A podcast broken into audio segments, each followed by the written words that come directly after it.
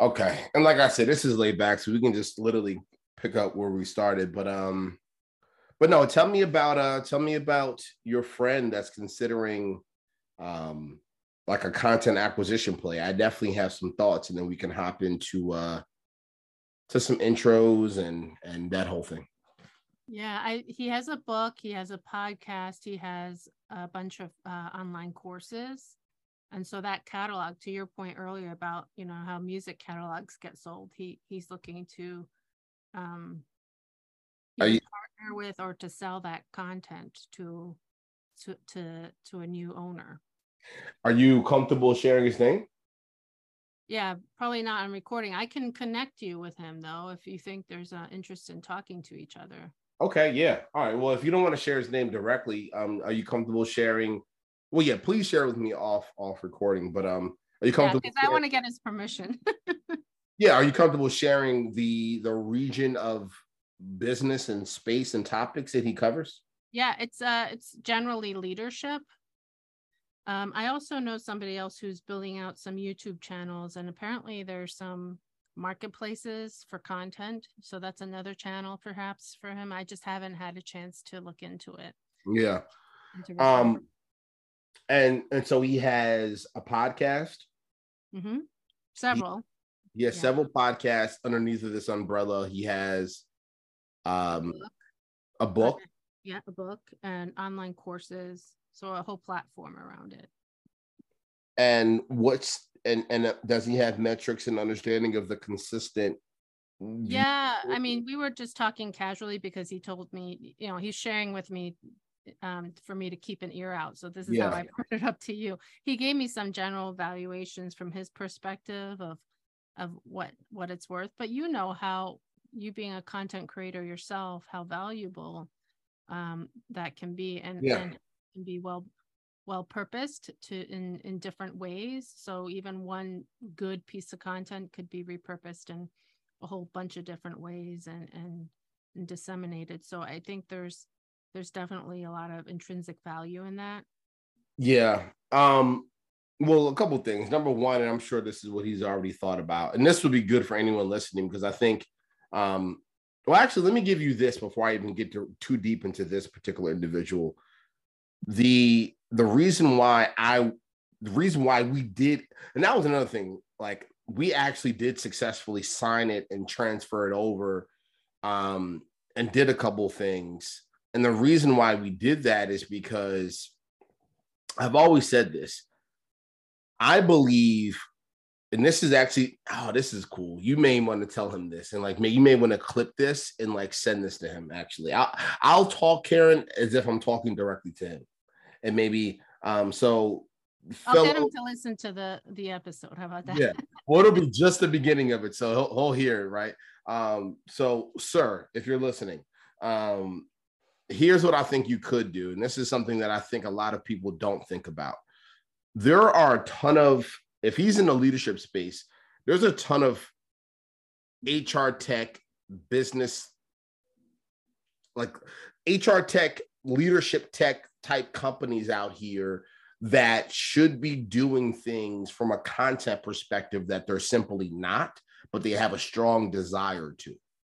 Um, and mm. whether they are just lazy or whether they don't have the motivation to do it, they don't have the internal bandwidth and capacity to do it, whatever the reason is, that was kind of how I got my foot in the door to be able to get my podcast acquired. What I did is um, this particular company that you and I were talking about offline, they wanted to capitalize and make an aggressive play on the offensive offensive side of things around content. And they knew that their aggressive play with the new services they were going to roll out, the way they were going to try to capitalize in the market, they knew there was that was going to be led and driven by a lot of content. And I think there's a lot of other HR tech or leadership based companies out there that also would like to go about that particular strategy and play as well.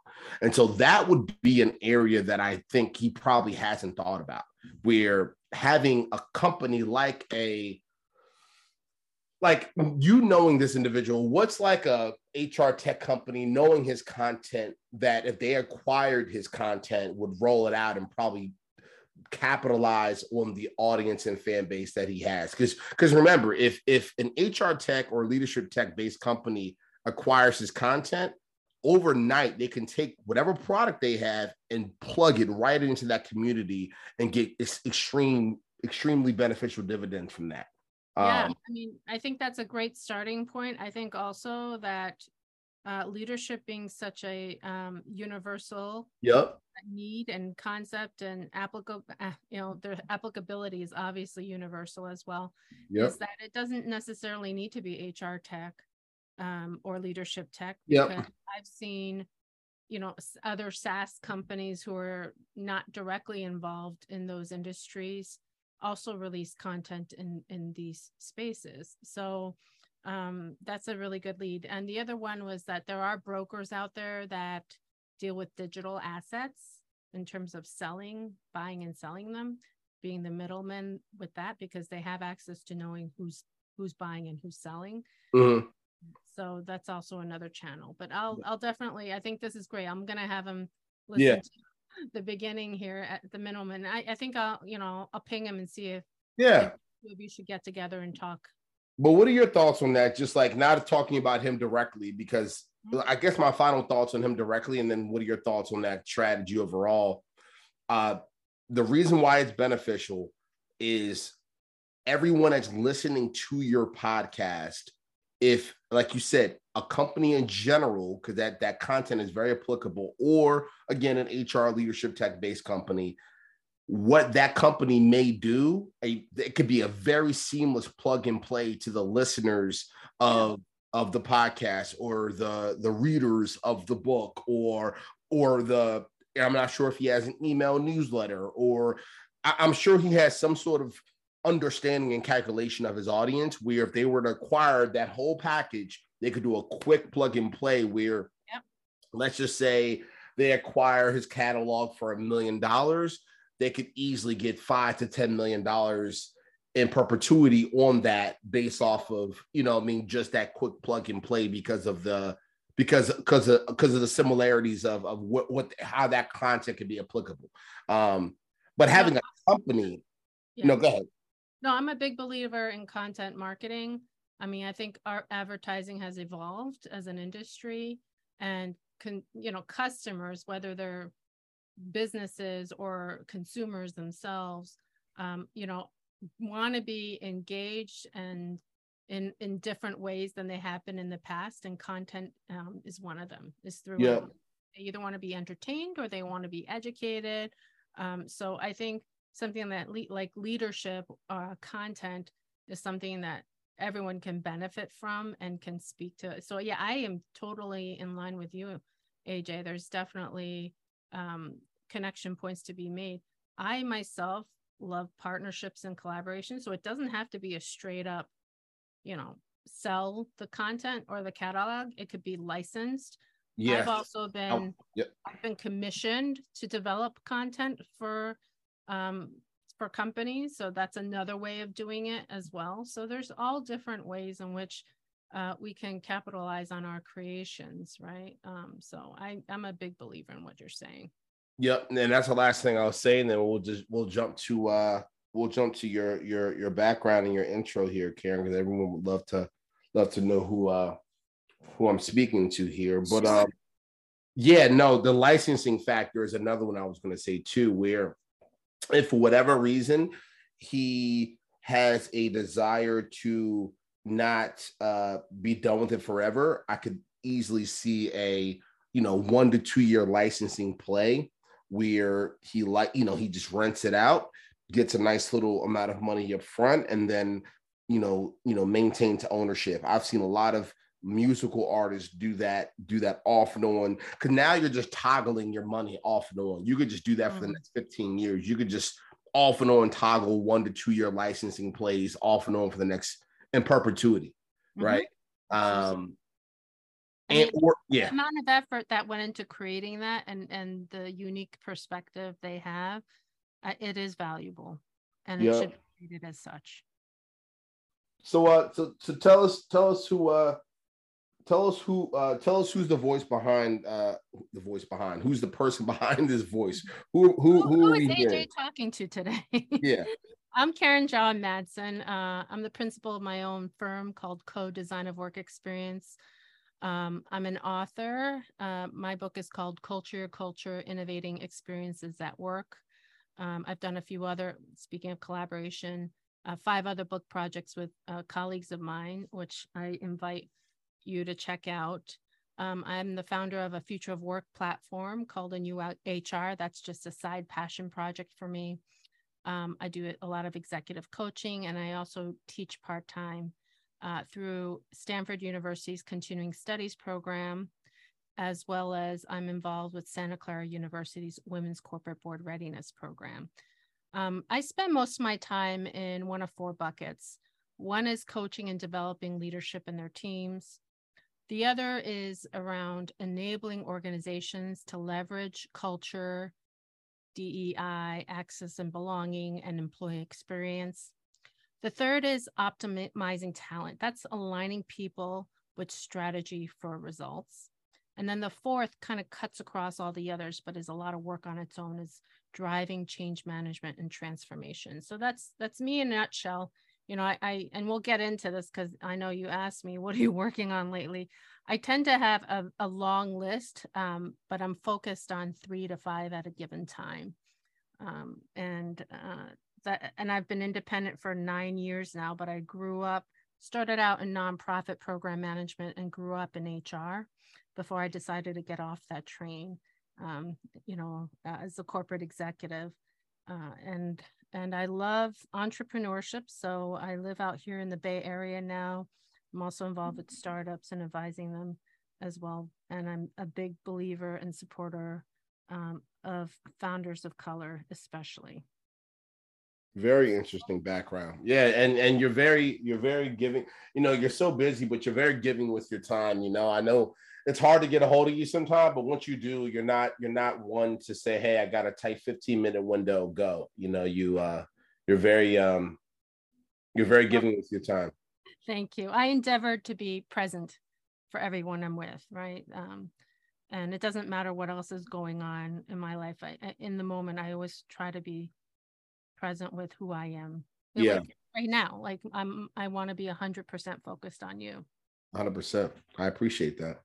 Um, so I, I, guess I'll start this way. This is something that's top of mind for me and uh, actually personal to me. So, you know, with with the E1B2 collective, as I've kind of explained to you the format and structure of it, you know, it's it's me at the center.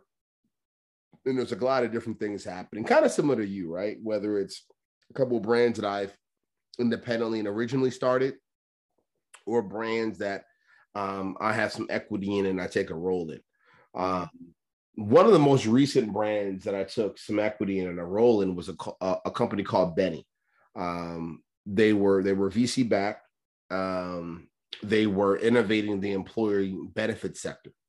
Um, essentially, at a very simple level, what they were doing is they felt that employee benefits were not contextual enough.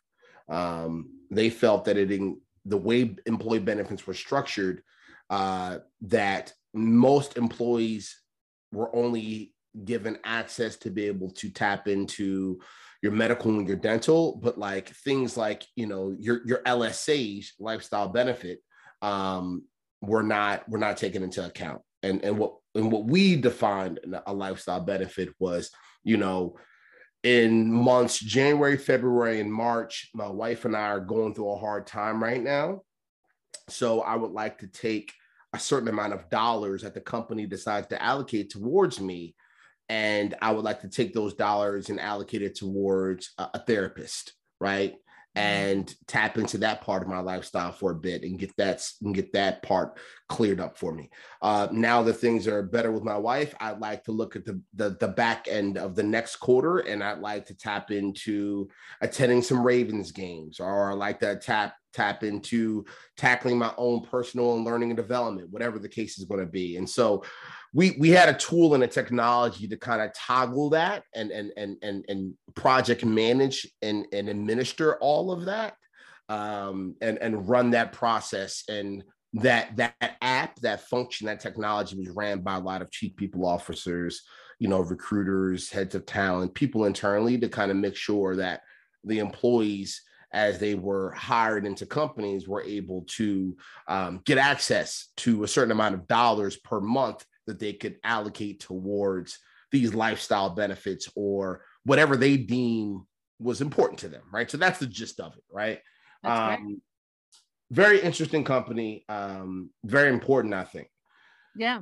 No i think there's a lot of aspects of the employee experience things like benefits um, that are typically administered by HR, now increasingly outsourced, I think don't necessarily meet the meet needs of the people, right? So um, I love hearing about that description. I, have come across a number of other uh, startups that are trying to solve that problem is, mm-hmm. you know, how do you not treat everybody the same way? Because, it, and when you, and I, I do this in my work, right? When you, you know, if you talk about the same thing for everybody. It's it's mostly um, a little bit wrong for everyone, right? Yeah. And so um, I, I am a big believer in making sure that um, that deep understanding of of human needs should be front and center. So I'm a big human centered design uh, person, and so when I hear you talking about disrupting current paradigms, and and I'll talk more about that uh, when it comes to my work.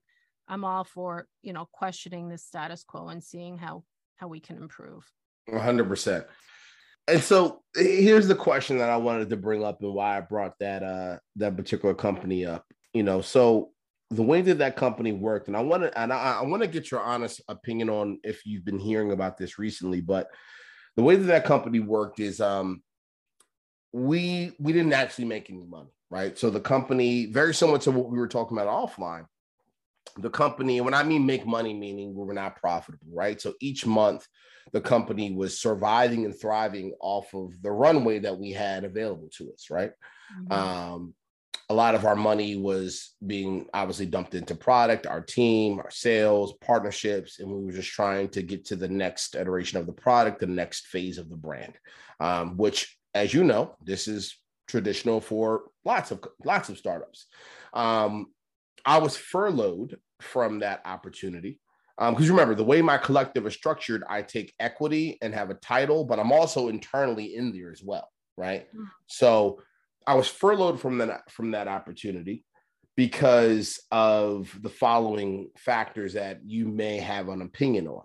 Um, the this pending or looming recession that, and I want to get your honest opinion, is debatable if we're seeing any tangible things yet from it. Like we're it's it's debatable, and, and I want to get your honest opinion on that first and foremost. But it's debatable if we're if we're actually in it yet, if it's coming, when it's coming, if it's already came, whatever the case is going to be. But a lot of the investors actually put a freeze, a quite literal freeze to all things Benny, meaning they cannot do anything meaning they can't spend a dollar, meaning they, they, they froze all operations. Everything gets, everything is put at a halt for a minute until, um, until things kind of figure themselves out. Um, what are your thoughts on that overall? And how do you think that's going to impact a couple different factors. How do you think that's going to impact some things internally, like change management, like communications, employee experience, fear, leadership, communicate a lot of different factors with many companies that are much larger than the company I was working for. So I know I've said a lot and I know I've asked you a couple different questions, but I think on the front end of the question, what are your thoughts on how things just got put to a halt based off of the investors and the control they have of the company and how they're looking at things and how they're fearful of what's potentially here or coming, i.e., this recession? And then what are your thoughts on how companies are now going to be reacting and gearing up to to handle this looming recession from an engagement perspective, change management, communications, things of that nature? Um, that yeah. was a lot, but just take it away.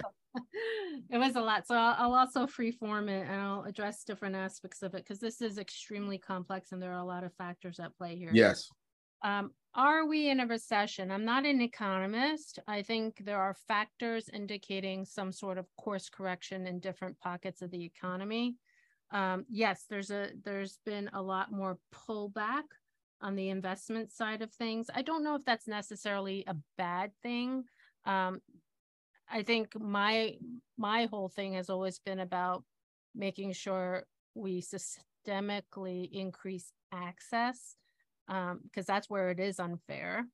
Um, but having more stringent thresholds or um, requirements um, for companies to warrant additional investment, I don't know if that's necessarily a bad thing because I saw a lot of money that went toward things that maybe it shouldn't have in the past because mm-hmm. of FOMO, right? So a lot of this we're talking about is decision bias that that shows up all over the place. Um, you know, in terms of larger companies, what's going on? Um, I had um, a, a colleague, a friend of mine, send me several tweets today of a bunch of layoffs happening in different companies in the same industry all on the same day. And I kind of was like, what? Did they like coordinate together or something? Yep. So I think right now, some of this correction, I think the reasons why they're happening varies by company. Um, and but they have to get really clear on what they're doing and why and, and how they're leading through those transitions because it's not I think the disruption is happening in a way that's not necessarily increasing performance, engagement, productivity. It's actually hurting it, right? Um, and so if we know from research that the lifeblood of a business is people and we're yep. laying off more people than we should you're hurting your business it's you're not saving your business you're hurting your business so there's there's all different factors here a lot of complexities to sort through when it comes to that absolutely change management focusing also not only on being compassionate to those that are being impacted but also those that are uh, left behind the survivors with survivor's guilt. Um, how do you re how do you cultivate a culture uh, when morale is low? These are great excuses to re-engage with your employees.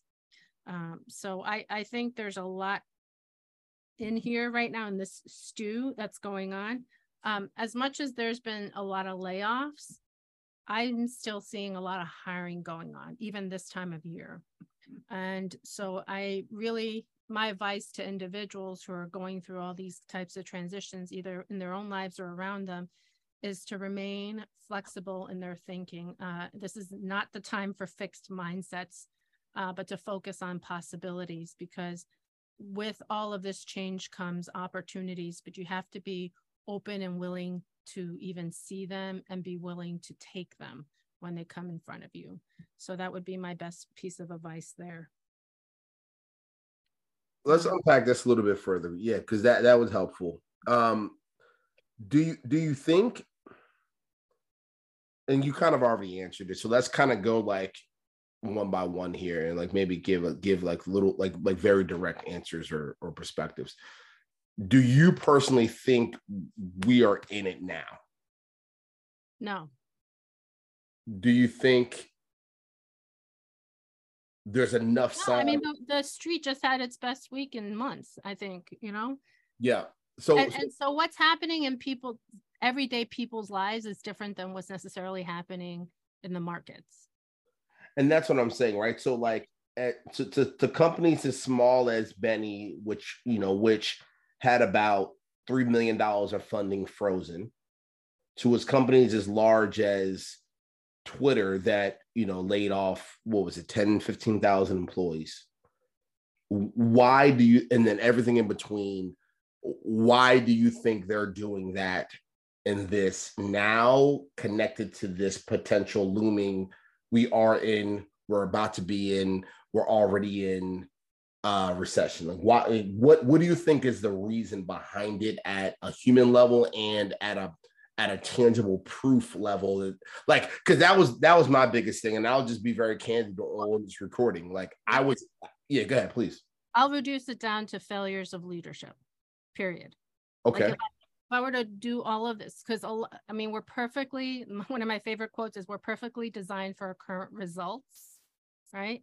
And uh, we saw that with the downfall of FTX recently as well, right? They were yep. set up to fail and, and by their own by their own decisions.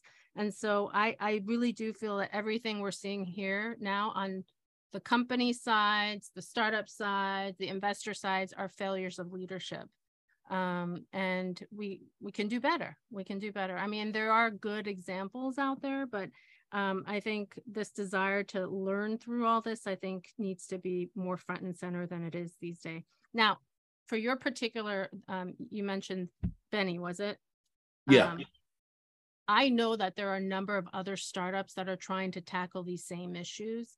And I'm a big believer in liquid networks. That's uh, Steve Johnson's book around um, where where good ideas come from. I think was his book.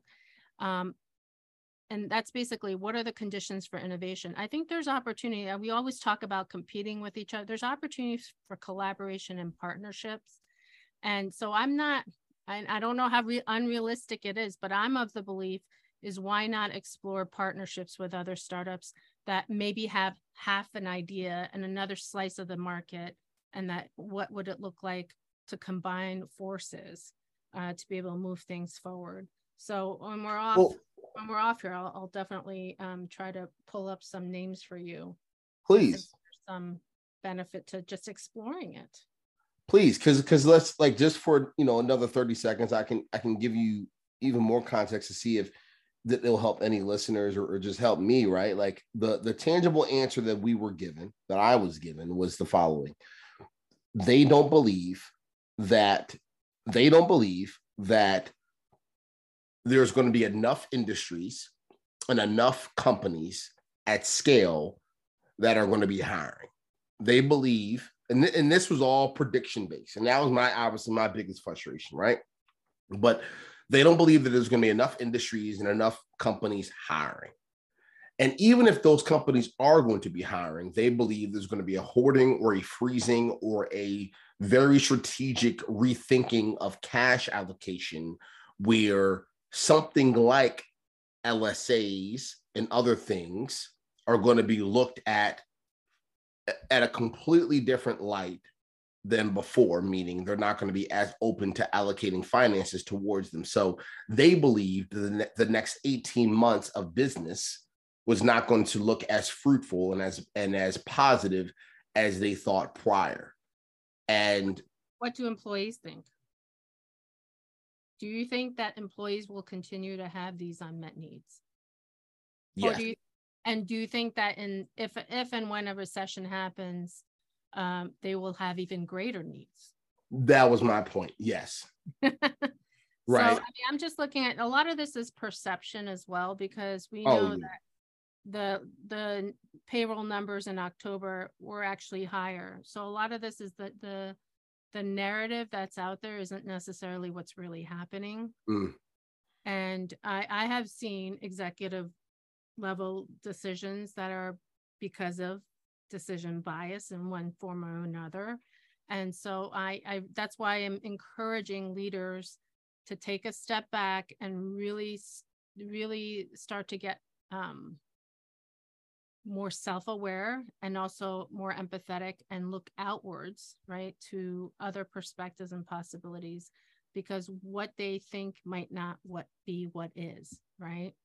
Um, and I always, I always actually struggled with some of these random timeline deadlines that are sometimes set.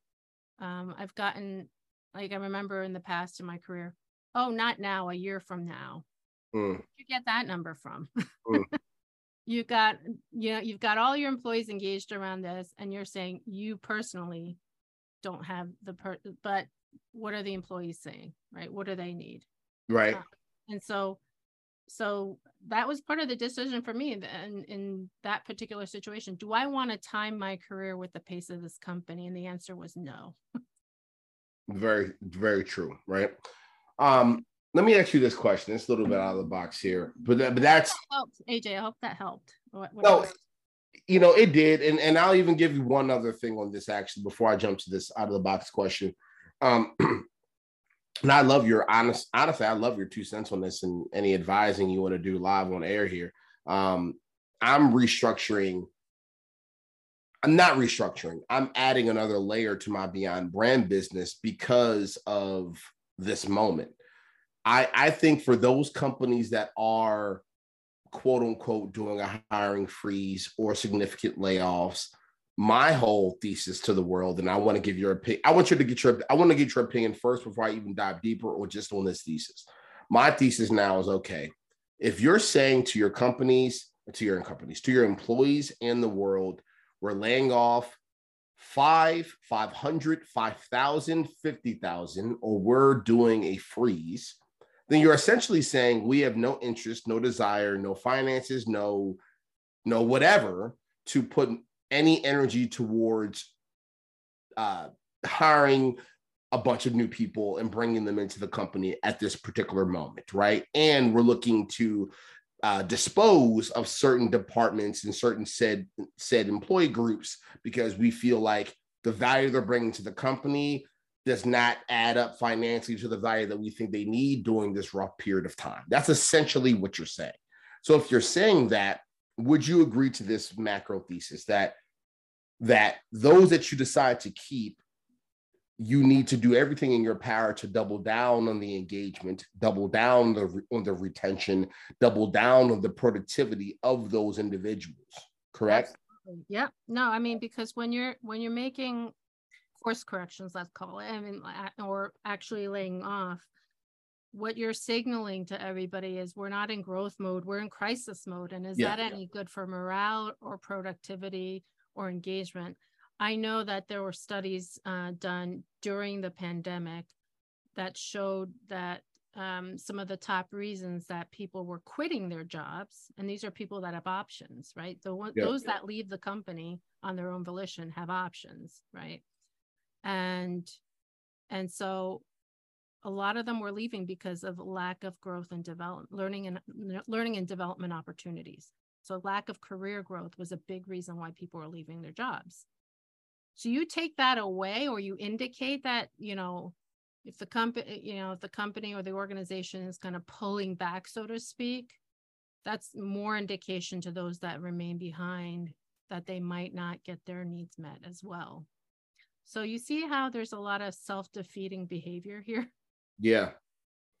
Um, and so I, that's why, you know, you asked me for um, real-time advice is is to open apertures right now in terms of looking at things a little bit more holistically um, first of all and also shifting between short term uh, medium and long term as well a lot of stuff is happening because of reactionary behavior. Hey Karen, let me ask you this: what what does a head of talent? What advice can we both give to a head of talent and a chief people officer to well, to this? The They're scared right now because they they so they are quote unquote overhead expenses to an organization, right?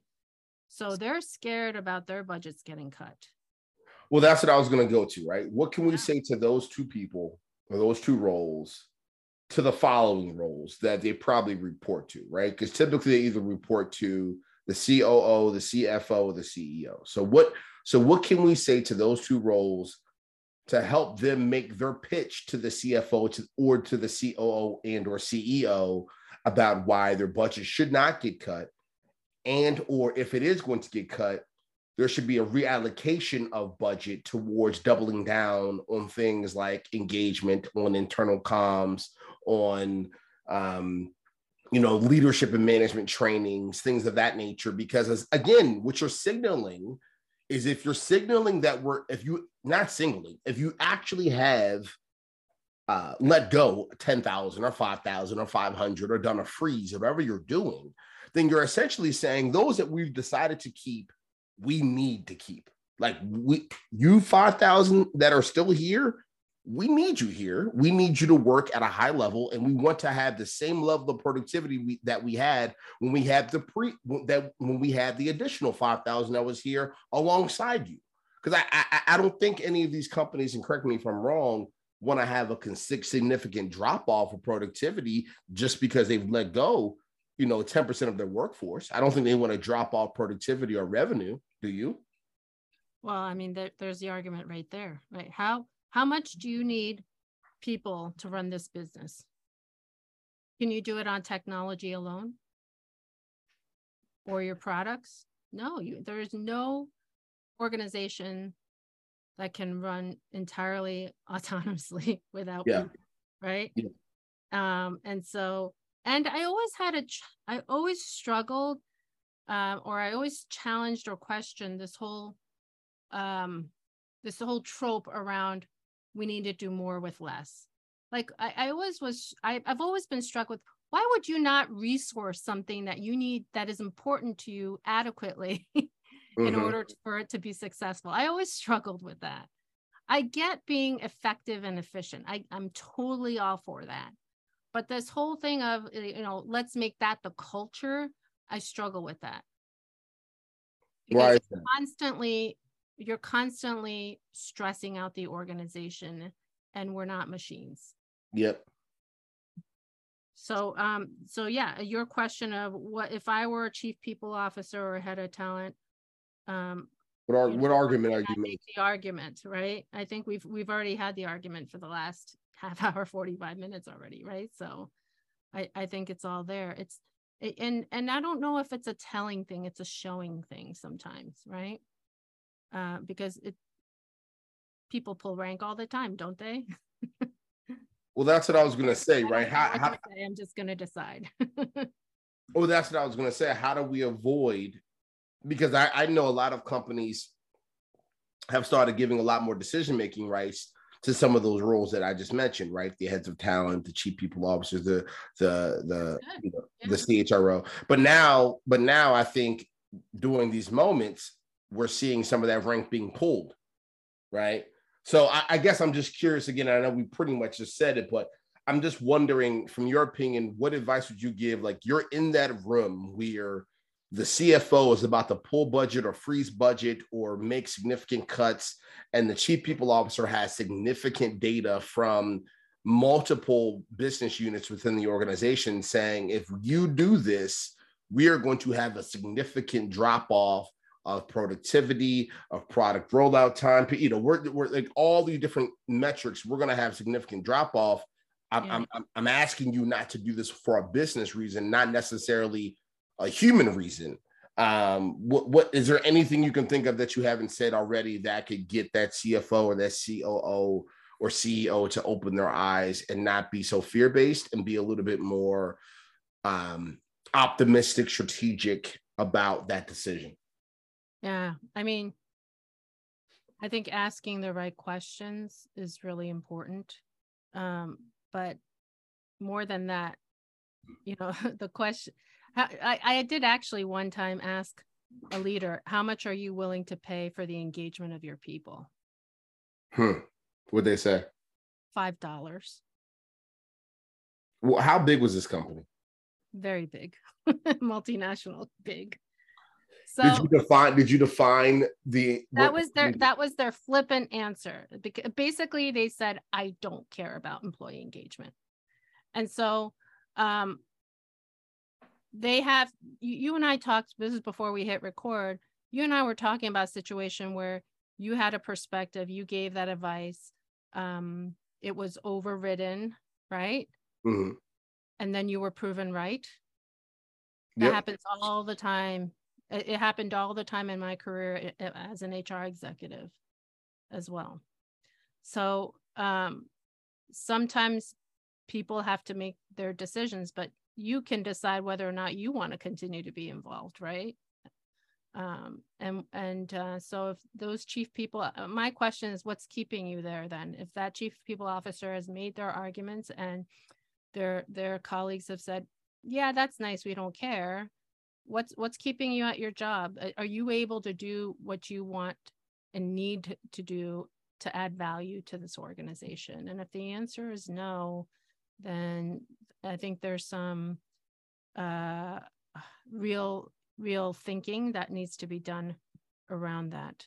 At the end of the day, companies need to make their own decisions and and and live with the consequences of those decisions. I hate that there's a fallout where other like employees, right?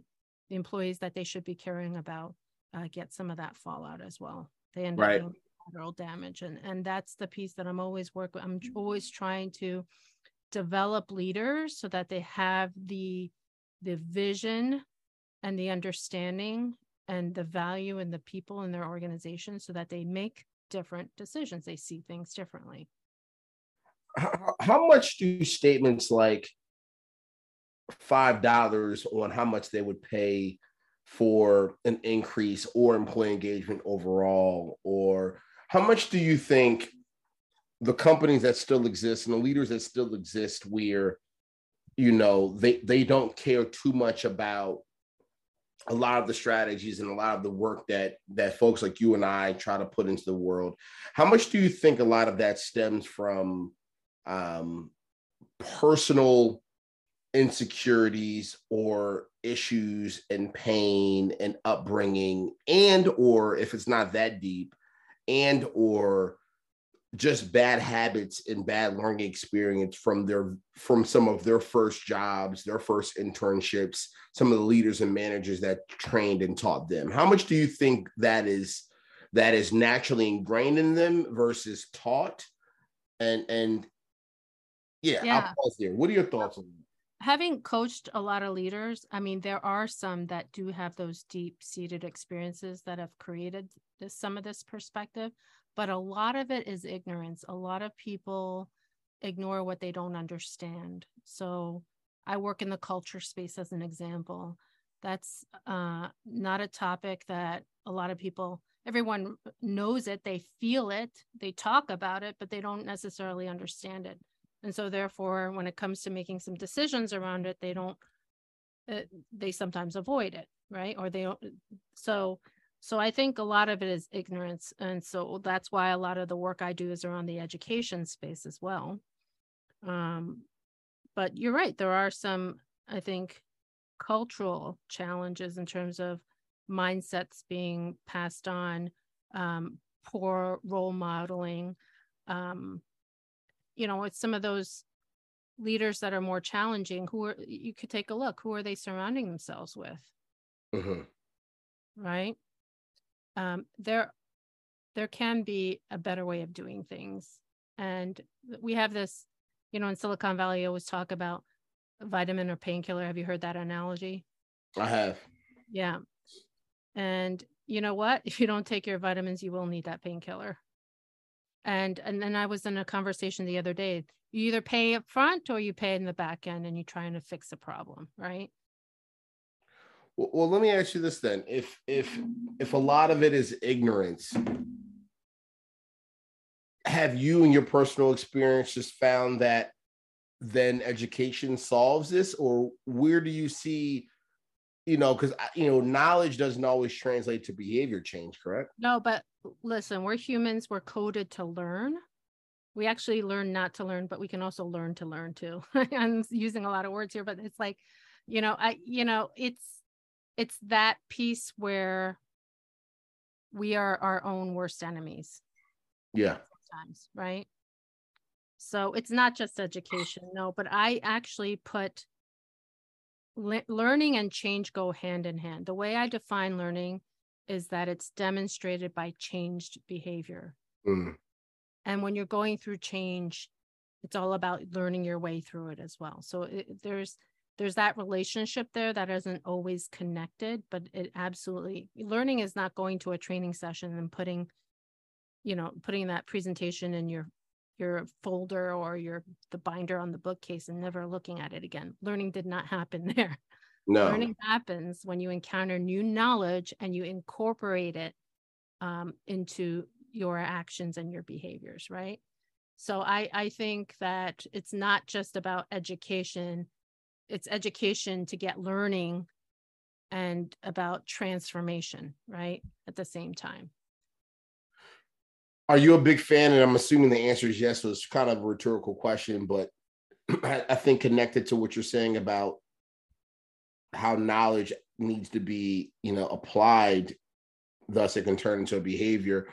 I'm assuming you're a big fan of leaders that maybe are are a bit cautious of change, but they're at least willing to listen to, again, a manager or a chief people officer to say, you know what, this new internal com strategy or this new employee experience strategy, employee engagement strategy, or this new benefit or this new salary structure that we're deciding to roll out. I don't know.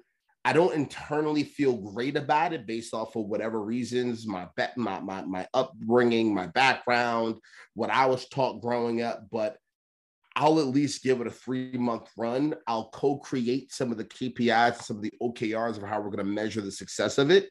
And we'll look at the results three months later and we'll make a decision based off of the employees and the data. And I'll give it a shot. I'm assuming leaders like that are a, big fan of yours or, or you're a big fan of.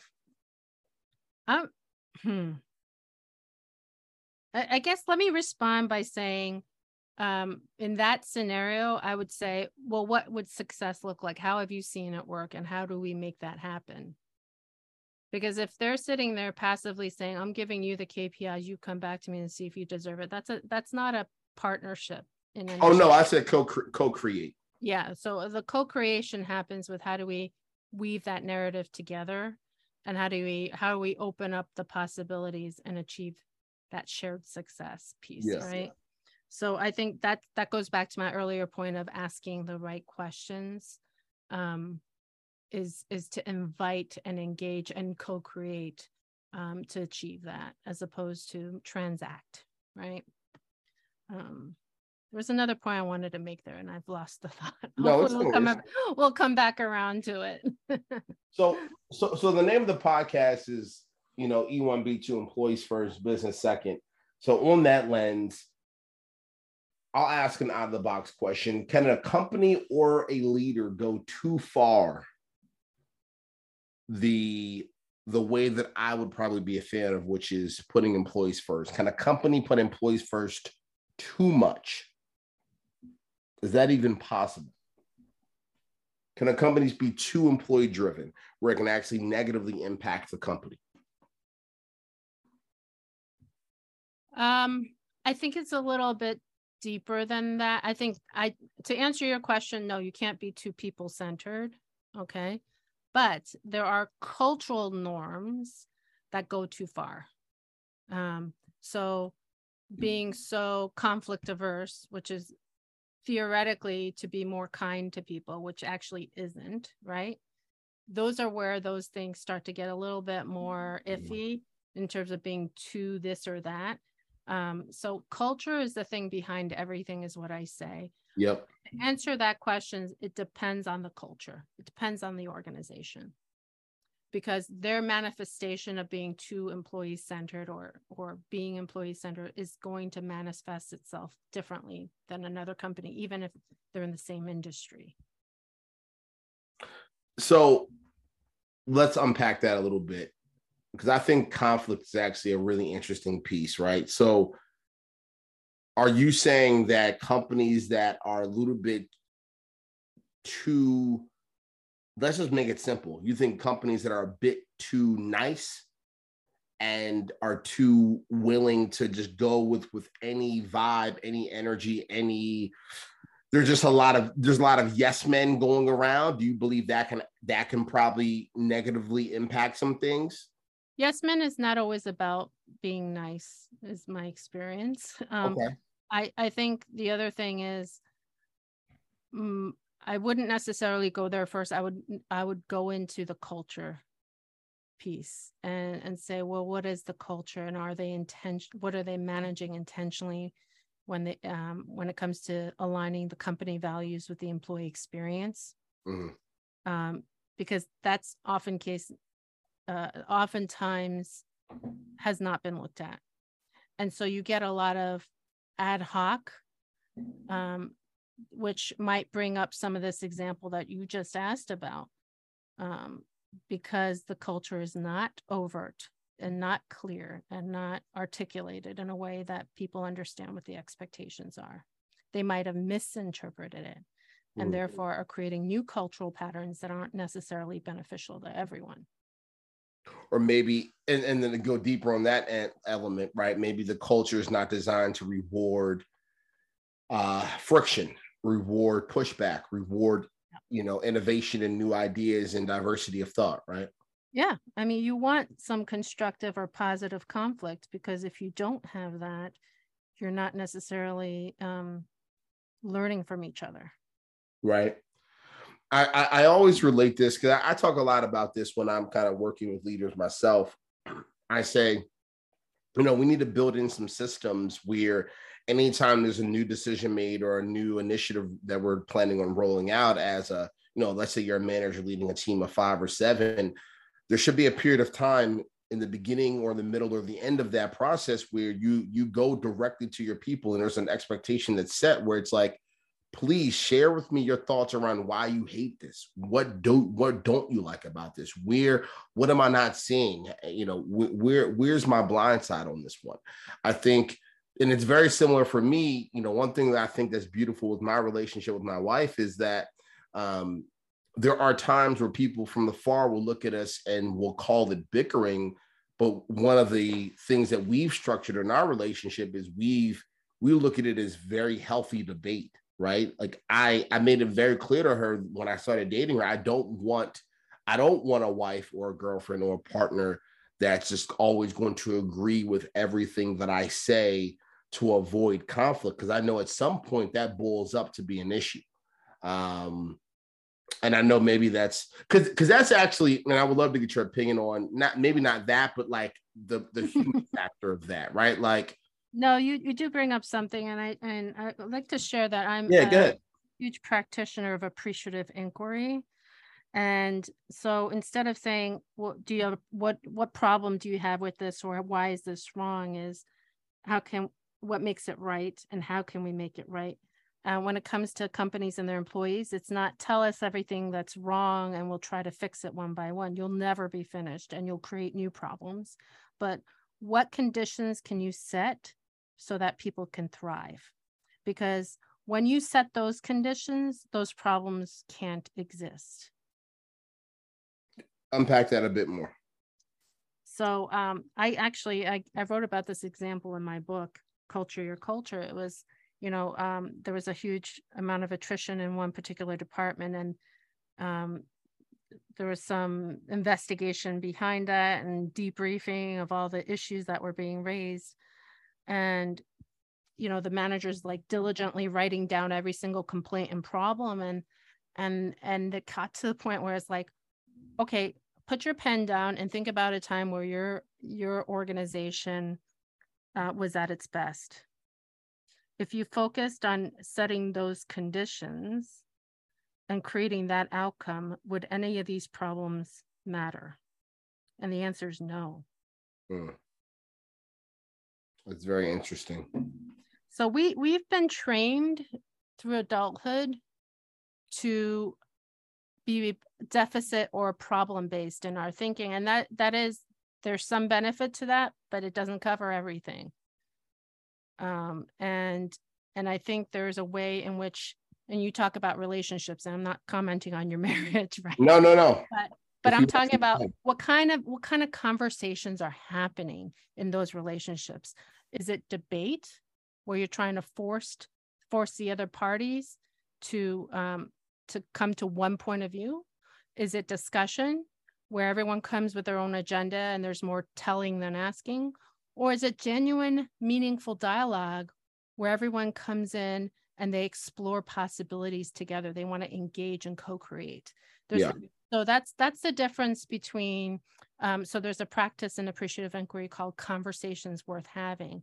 That's a difference between you know some uh, a, an affirmative conversation or one that can be destructive.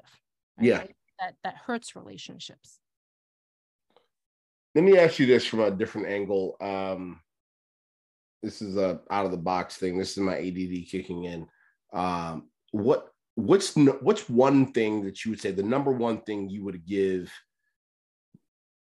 a founder of a team let's say 50 employees and up? What, what's the number one advice you would give them around how they can utilize more of a people centered decision making process framework, if you will? Like, how can they lean into their people a bit more as they are gearing up to make really tough decisions? What what's one number? You know, what's a what's a what's a big piece of advice you would give them to do that more efficiently, to do that better, to do that mm-hmm. faster, or to frankly do that at all, or even or or do you even believe that's important to to kind of utilize the people employees first mentality when it comes to decision making versus keeping all the decisions you know, kind of brewing and made at the top. What are your thoughts on that? At, at the startup, 50 employees and up level as as a as a company's trying to scale. I will answer your question, but let me back up and say that I think um, these conversations can and should happen from the very beginning at the founding team, even if there's only two founders. Let's um, talk about that. But I, I'm happy to go in. But to answer your question on the 50 and up, it's how do you engage and co-create? Because there are examples of companies where uh, they ask their employees how can we avoid layoffs? Give us your ideas. And that's worked. Do you have an, a like a, a tangible example of that? Yeah except the ceo got in trouble and got fired so. Wait hold on hold on. Why by by got fired by the investors and the board? No so um like who fired oh, the CEO? Yeah, this is in the news. You can Google it. Gravity Payments. Okay. Which is based out of Washington State. I was gonna say who who could fire the CEO if it's not. Well, what happened was like he he had a very uh, people centered public persona. Okay. That was discovered. I think was it earlier this year that he had used his positional power um, to harass people, women in particular. So is no longer in their job. Okay. Um, but there was a period he very publicly shared how there was a period of time where um, they were in danger of laying people off and um, you know went to the employee the leadership of the company went to the employees and said how can we avoid lay- layoffs mm. and everybody stepped up and that was a great success story so i don't I don't want the behaviors of one individual take away from the fact that the engagement of that entire company was what avoided those layoffs. Mm. And and was there something tangible that that a lot of the employees said they felt would it would help avoid yeah, this is how we can function more efficiently this is how we can yeah. grow customer i mean it was everything it was a lot of all yep yep uh, so there's a lot of, everybody comes to the table this is what you have talent for by the way right everyone comes to table with experience and knowledge to share and if you're not tapping into it then you're losing potential. And what do you say to a leader or a ceo or a founder or a founding team that says look karen you know we're 50 employees now. It's myself. I'm the ceo i have my ctos i have um, you know i have some fractional cfos around here. You know i have my head of talent. Um, you know, and I have some advisors and some investors that I and some mentors that I listen to. You know, we're all just gonna, you know, we're all just gonna internally make these decisions. You know, we have our product people doing what they do best. We have our marketing people doing what they do best. But, but as far as big bulky decisions, you know, uh, I just don't think they have as much knowledge and expertise as we do. And if because if they do, they'd be running the company right now. Like, what if that is a response they give you? What What do you say to them? I would ask them, show me your strategy. Are you making decisions against that or your mood today? I mean, I wouldn't you, say it that way. I would be nice, nicer about it than that. Well, what if they uh, give you a very arrogant response and says, "Well, you know, our strategy got us to, you know, you know, what got you? What is that book called? Right? What got you yep. here will take you there. Yep. necessarily. That's that's a thousand percent true. Yeah. Um, and so, you know, one of the questions I've asked CEOs is you've gotten to the pinnacle of your career. What is it that you still have to learn? Mm. And a lot of them struggle with that. Yeah. Okay. And so that tells you something right there. And that's why I do so much to coach leaders, CEOs, and otherwise to increase uh, their self awareness and and and use that toward developing their EQ because EQ is so essential to success in role, regardless of industry or level. EQ has a lot to do with success in role. So it's not just technical knowledge or experience. It's like, well, what are you doing with that experience and knowledge? If you know more, how are you using it? Yep. Um, so I'm I'm speaking to you right now. We're we're speaking rhetorically, right? Um, I very much value the relationships I have with my clients. I I get and, and I'm also choosy on who I work with, right? Because it um Oh, I know. I grew up in HR. I didn't always get to choose who I worked with. So as yeah. an independent, uh, you know, that's a commitment I've made to myself. I, but what I've found is that oftentimes organizations are trying to address the symptoms and not the root because mm-hmm. And almost always I, I can point to culture as the root cause, but it's just not, it's just that they don't always think of that first. Okay. So they might say, help us communicate better with each other right or um you know how do we address this one problem morale is low right but everything uh, like i said the culture is the thing behind everything and so my my whole push is yeah we can address some of those symptoms and move that needle a little bit but what have you done about your culture? Yep. Yep. Because how is that helping or hurting that problem you're trying to address right now? Yep.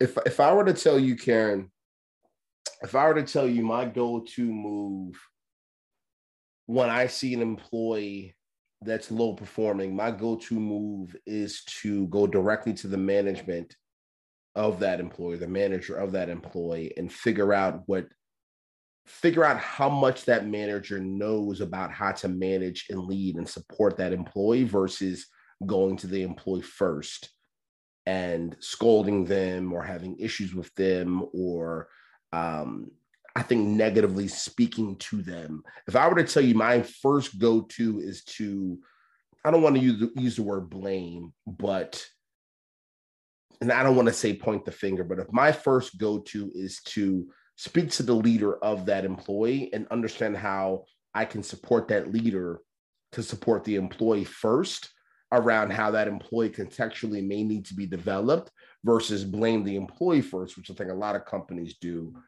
What, what would your response be, and how could you help polish that strategy a bit more? So, my advice would be um, to find out what's going on first. So, the analogy of the iceberg, right? There's so much more beneath the surface than what we're what we're seeing. And so before we come to any sort of judgment or conclusions is to find out what happened um, because I, my first, this is something I had to develop over the years is is because I have a very strong on the Myers Briggs. I'm a very strong J, so I, I I know how I think about things.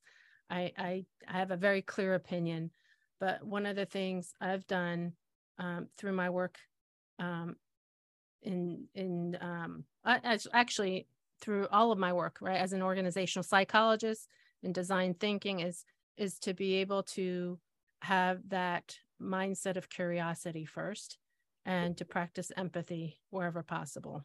Yeah. Right?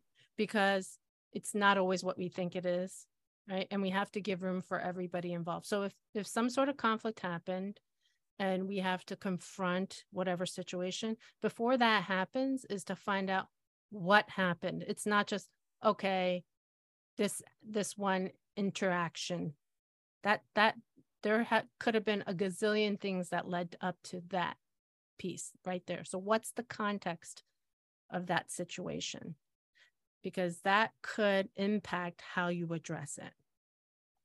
Do you believe though do you believe that leaders need to spend a little bit more time understanding how to contextually develop and support yeah. employee versus kind of taking a blanket approach? Absolutely yeah you believe every, a lot of companies every organization has its unique context. They just don't always understand their own con- they think they know but they don't always know right? So yeah I, I definitely agree on that. We we go we go from problem to solution and we don't do the thinking in between. That's fair. And so we have to get a little bit more mindful um, that curiosity, that willingness to learn, that empathy for others will help us. And I'm not saying slow down like by a gazillion, like by a gazillion steps. I'm just saying pause for a moment to think through as opposed to reacting. Yeah. Because that's where bias comes from, right? Let me wrap up with some of these bullet points that I have here on you. Um, and then I want to, you know, get you out of here. I don't want to hold you too long. You, you're all talk all day and all night. yeah. Um, you're always so welcoming with your time. Um, a couple bullet points you said over here for me, and I want to give you the floor to kind of just talk about any updates or anything that's exciting on your plate right now. Um, yes. Anything cool happening in the research department right now? Yep, I do. Um, so, in addition to my executive coaching and then my management consulting, I also do a lot of talks and facilitation as well. I'm developing a research project at the intersection of DEI and belonging and culture. So, in organizations today, you see these are two spaces that are oftentimes managed separately. They even report to different parts of the organization, um, are tied to different roles. And um, and I've always operated from the position of you you know you really you really can't have one without the other. Like how great is a culture that doesn't have DEI access and belonging? Yeah. And and um, you can't have DEI access and belonging without a culture to support and sustain it. Yeah. They need each other the current paradigms separate them. And we know that in those spaces, there's still a lot lacking. There's a lot of potential that's not being met there. And one of the, the biggest challenges, and I published this in the secret sauce for leading transformational change, is um, I've gotten on this thing about sustainability because, you know, that lack of sustainability is proof that an organization and its people have not learned right? You see these initiatives come and go, and they fail to have a positive, uh, systemic, sustainable impact. Those are things that I, I don't, I'm not somebody likes to waste my time. and I like to see what I, the work that I do has uh, an impact long term.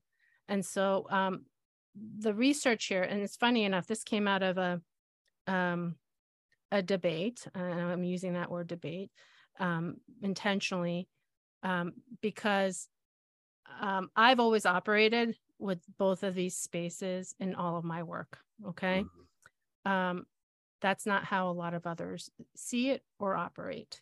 And so I actually went, and, and my question is, but should it?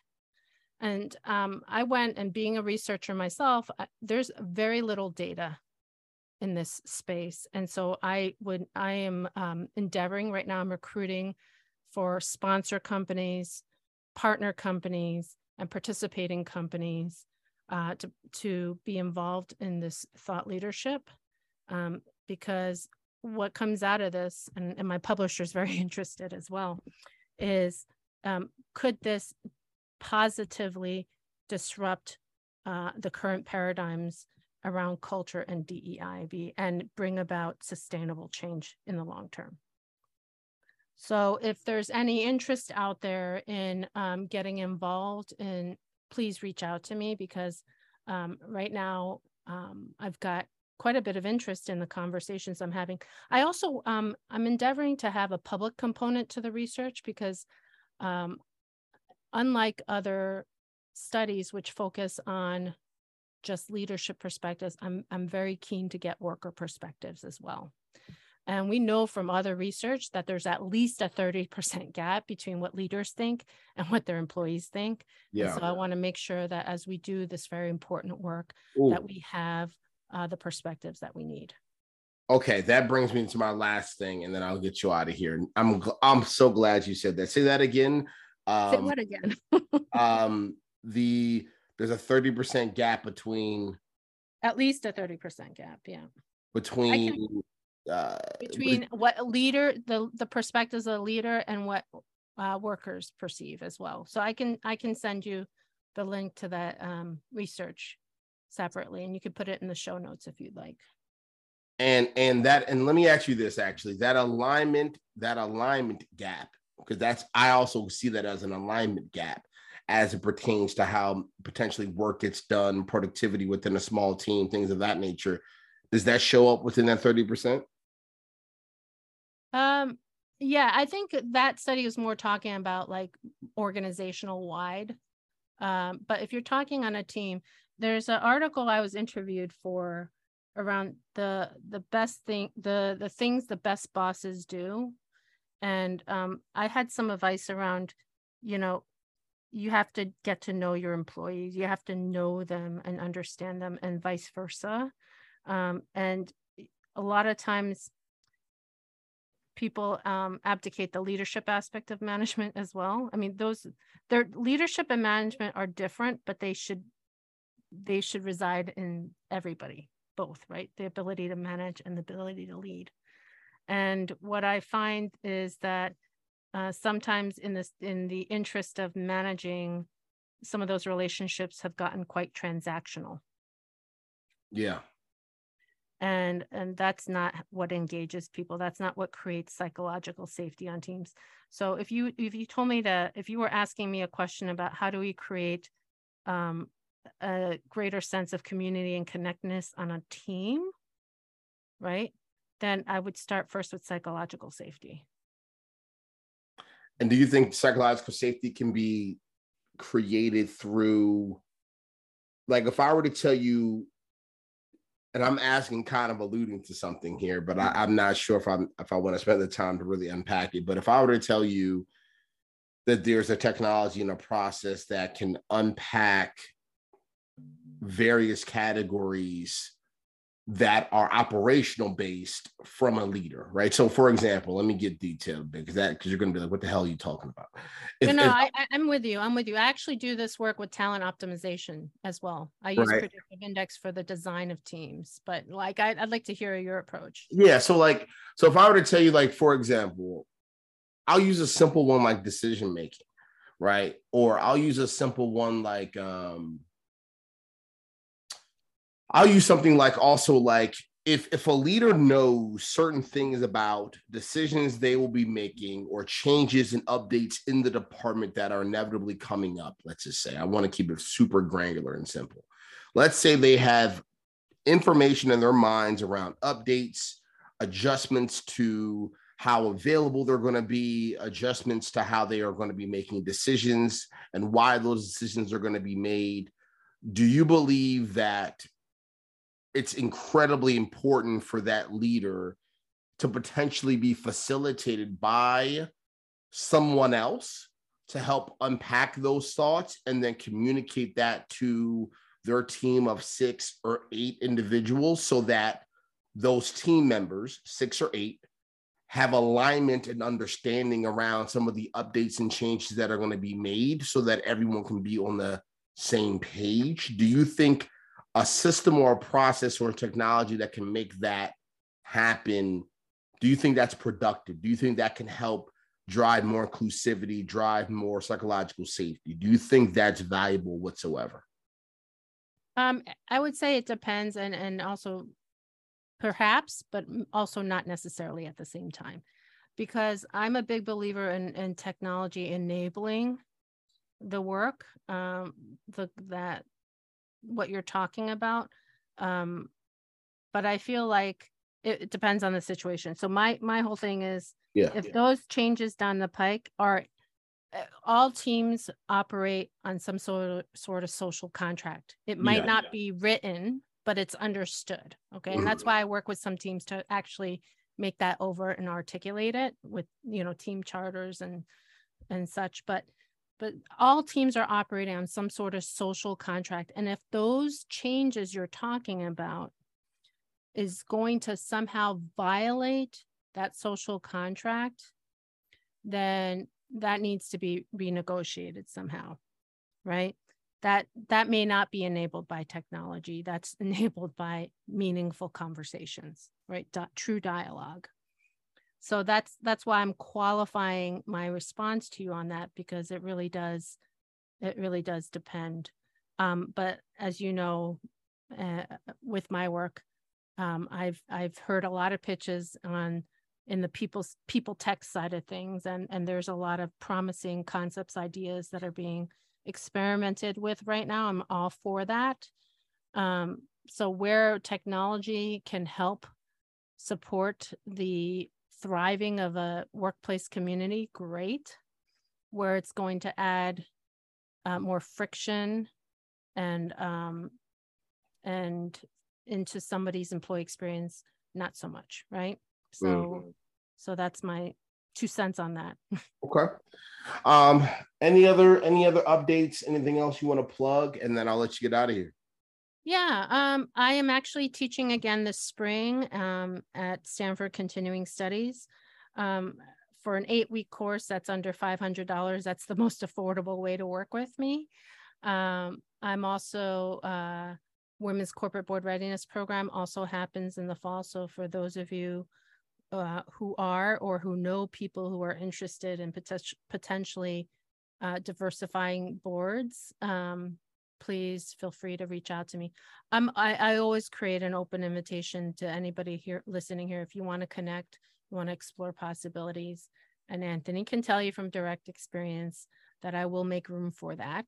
Yep. Um, and and because I always I want to be open to the possibilities and I want to explore the po- opportunities. You just it's amazing. Like even if it's even if I don't directly benefit from it, uh, some of the introductions I've made to other people and they've done things together, I get a lot of intrinsic joy out of seeing that work. Yeah. Amazing. Well, this has been um, a roller coaster of a conversation in a good way. We've covered a lot and uh, I'm, I'm appreciative that we finally did it. Um, I want to do it again. I'll probably ping you a few times a year to have you come on here. And um, yeah, I'm, I'm very appreciative. So thank you for, uh, yeah, thank you for being on this podcast.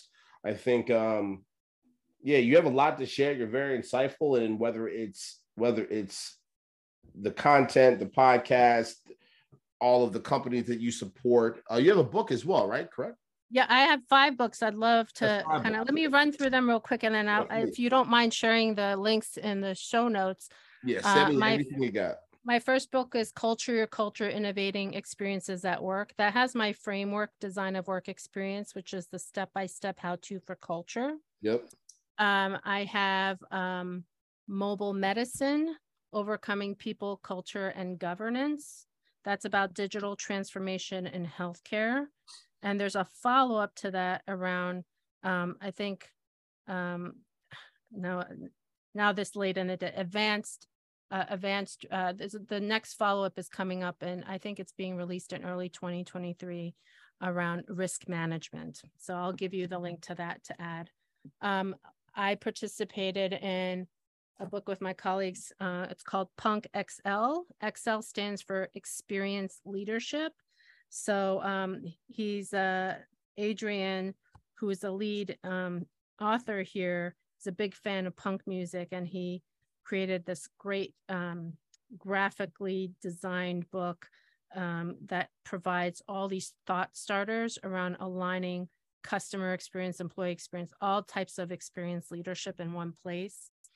Um, and also um, the secret sauce for leading transformational change.